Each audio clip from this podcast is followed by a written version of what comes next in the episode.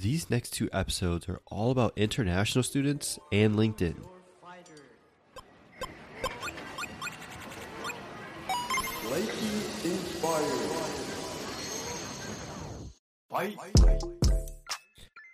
Welcome to Declassified College, a podcast where we give you all the cheat codes needed to pass this level in your life.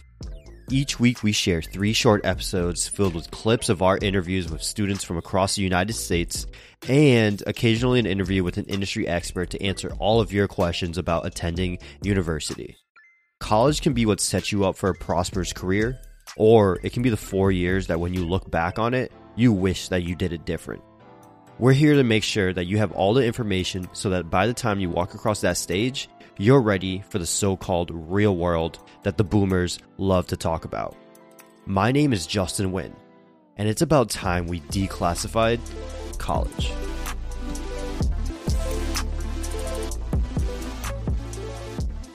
These next 2 episodes are with my good friend, Blessing Adagame.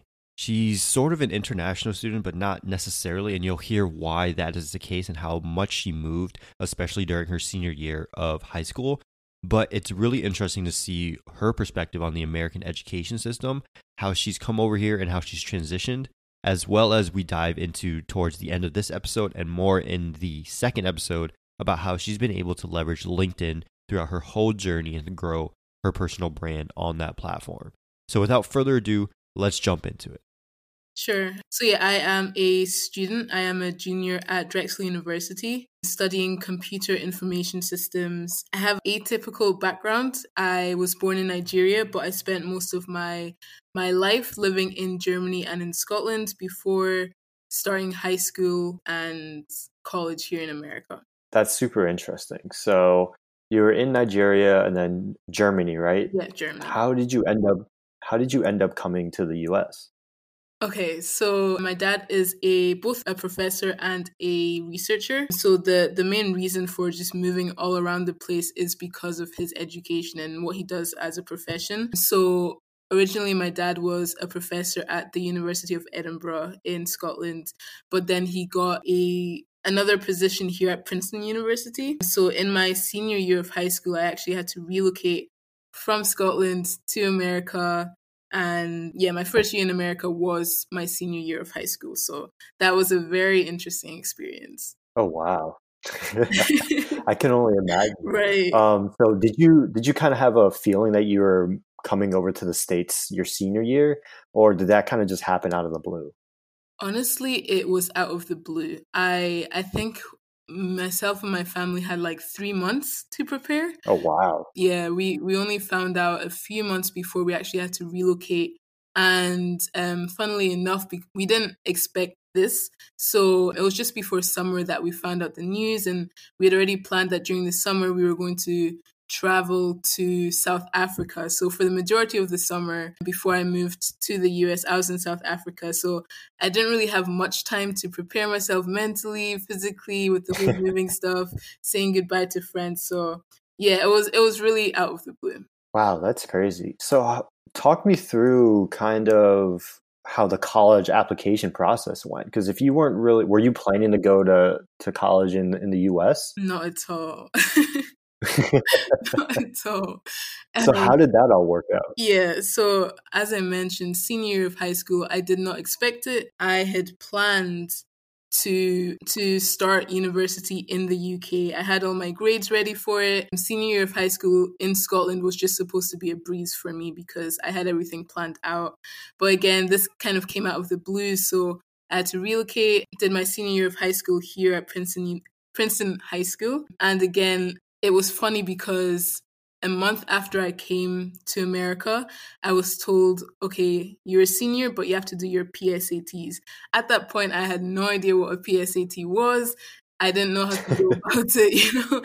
I had no help. I had no guidance. So I was like, okay, I tried my best and I did it. Then a month after that, I was told, okay, now you have to do the real thing. You have to do your SATs. This ultimately dictates what college you go to, what college you get accepted to, things like that.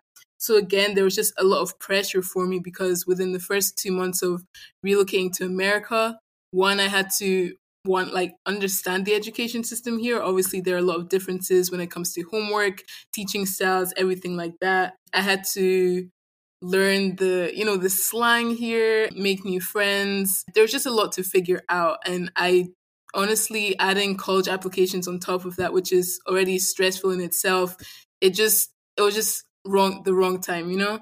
So I guess my mentality at that point was that even though I was here in America, I still wanted to go back to the UK to study higher education, but it didn't work out that way. So I ultimately just had to randomly choose colleges here on the East Coast to apply to.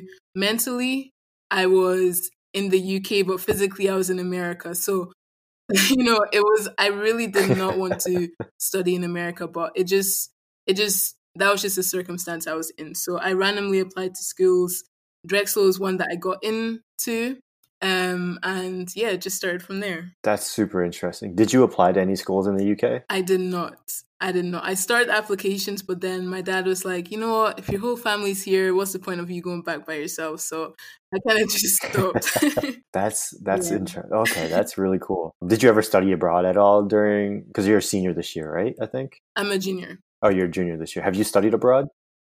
I don't, but honestly, I see studying here as studying abroad, if that makes sense. That is true. Yeah, I mean, you're only in the States for a year before college, so yeah, that makes sense. Exactly. That makes total sense.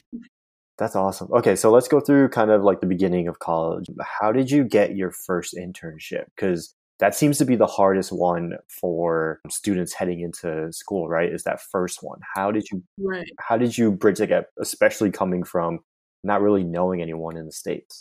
Mm-hmm, exactly. So my story is going to be a bit different because I go to Drexel and we have a co-op program, so cooperative education. We have that in place, which ultimately means that we do a 5-year program, and within those 5 years, we get 6-month placements, which are ultimately internships. So your sophomore year, your pre-junior year, which is your third year, and your junior year, you split the year in half. So for 6 months, you're in classes, 6 months, you're doing an internship. So I didn't really have the traditional, internship search, that whole experience. With Drexel, it's more of like a shopping kind of job application where you see a lot of applications, you see a lot of roles, and you kind of just like add it to your shopping cart. So the actual application process for me to find my first internship wasn't as difficult as it is if you're outside of the Drexel system. But again, I went through the whole phase of I don't really know what to do. My resume isn't populated enough. I don't really have experience, but I was able to form my resume in a way that I kind of just populated it with projects that I had done. Even though there weren't that many projects, I was able to frame it in a way that could bring value to whoever was reading it. And that was ultimately how I got my first internship at a startup as a social business strategist. And basically through that, I was creating software cards to help professionals utilize LinkedIn. Okay, so is that what brought you to the world of LinkedIn? It is. It is, definitely. Well, so that's a perfect transition, right? Into talking about how LinkedIn kind of works. So what were you doing on that first project that utilized LinkedIn? Yeah, so basically the startup that I worked at was created by the early adopters of LinkedIn. So the problem that we were trying to solve was that, okay, I work at, for example, Microsoft. I'm a Microsoft employee. How do I now advocate for the company that I work at on a professional platform like LinkedIn? So we would have different clients, different companies coming to us, and we would have to personalize ways in which their employees can interact with other employees at the company, but ultimately how they can advocate for their company online. So that was interesting for me because, again, I was a sophomore. I just moved to America. I didn't really know much about LinkedIn. I had an account, as many students have, but I didn't know what it was about. I didn't use it at all. So it's kind of an interesting experience for me to now teach professionals how to use such a platform. Yeah, it's crazy how the tides have kind of turned, right? You went from being a student to kind of a teacher. Right. What was something that you learned, or like a turning point during that first internship where you were like, okay, there's actually something to this LinkedIn thing. Let me dive a little bit deeper into it. Yeah, I think that's exactly what happened for me. I think it was around 2 months into the internship. honestly, it was pretty repetitive, and I don't necessarily like doing things repetitively. You know, I always try to find a new way to approach, I guess, like a problem or a solution. So I was looking for what more I could do with, you know, the next 4 months I had of that internship.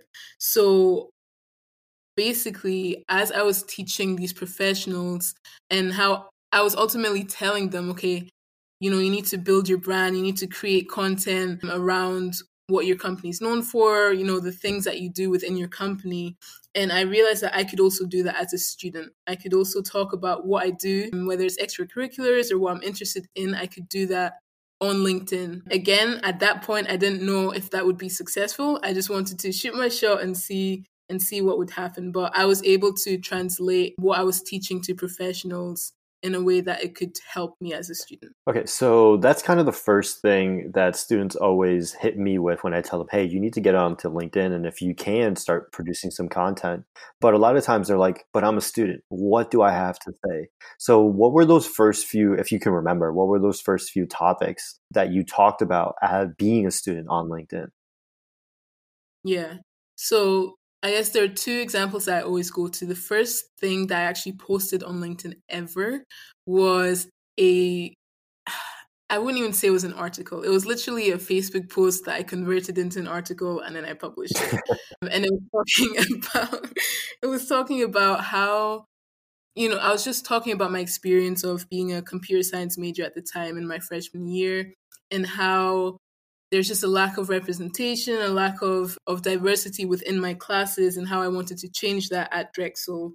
That was my first post. And I think for the first few months, you know, using LinkedIn, my content was centered around diversity and inclusion and more girls in STEM, things like that. And once that kind of got, you know, traction and I got a lot of feedback from other people, I started switching gears into other things I was interested in. So the second thing that I kind of played around with to see, you know, how people would respond to it was that I posted a video of me playing the guitar and a video of me playing the piano.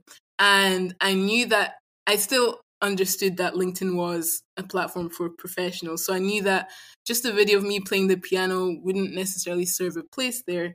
So I tried to finesse it, I like to say, and turn it around in a way that would provide value to professionals. Again, I was thinking, how can I as a student still provide value to professionals? So I talked about how playing these instruments, I play 5 instruments. So oh, wow. I talked about how playing these instruments allowed me to you know, be resilient, how it taught me different skills such as, you know, focus, determination, because all of these things can transfer into the workplace. So my purpose for that was not just showing, you know, the professional side of things, but also showing the personal side. So I am a musical person, I am a creative person, and I want people to know that, as well as, you know, the professional things that I can bring into the workplace. Yeah, and I feel like every student out there has a story to tell, right? Whether it's the background, someone who might be similar to yours, who was like a world traveler essentially before settling into their university, or it can be talking about your upbringing, playing sports, playing instruments, anything like that. And it's all about how can you purpose that content into something that's relatable to a 25, 30, 40, 50, 60-year-old person. Because what I've found too is producing a lot of like student-oriented content, adults will actually comment on it because they reminisce on like when they were back in college and stuff, and they love giving back. So it's been really interesting to see, because I didn't think that there'd be really anything in producing like student content on LinkedIn, because the majority of the audience is older, but it seems to be really catching on. And you've had several posts go viral on this platform, and you're getting hundreds, if not thousands, of comments and likes and stuff. Why do you think that this sort of content, student content, resonates with so many people? I think that's a good question.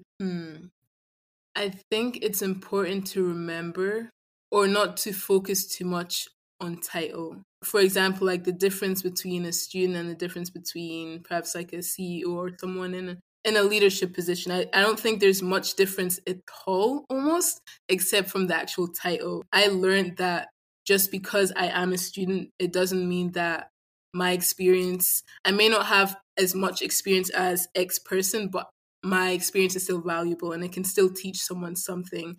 So I think it resonates with a lot of people because they either can learn from it, they can teach me something from what I posted, or they can add on to that piece of content from their own experience. I really think that it's, as students, it's our responsibility to kind of translate or like articulate our experiences in a way that can help other people. That's amazing. So we've kind of talked a lot about content so far. And I think for both you and I, content is a big piece of LinkedIn.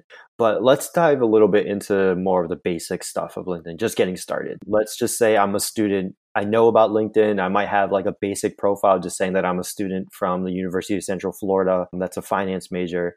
How do I start building out my LinkedIn so that I look a little different from everyone else on LinkedIn? I can stand out using this platform. That's a good question. I think even when I first started on LinkedIn, a lot of what I would see with other students, even though there weren't really that many at that time, but what I noticed with a lot of my other peers was that they would have the generic student at X university.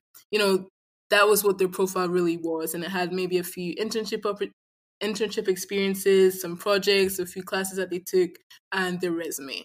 And when I realized that, okay, we are students and a lot of our profiles are going to look the same. But the one thing that separates us is our experiences. We can all have an internship experience posted on our LinkedIn, but the actual personal experience that we have is going to be different from everyone else. So I think a way that students can really start populating their profiles is to just honestly populate it with context. So you took a class. What did you learn from that class? Did you have a project? Can you put that project on your profile? You had an internship that was in a different city or in a different country. Can you talk to us about that? You know, just adding flesh to whatever it is. You are a student. What do you do as a student? I think that's where a lot of people don't see that there's power in that. You know, that's how we kind of diminish our title as a student. We think that, okay, because we're a student, there's not much we can give, there's not much we can talk about, there's not much we can do, but there's actually so much power in our experiences from the level that we are.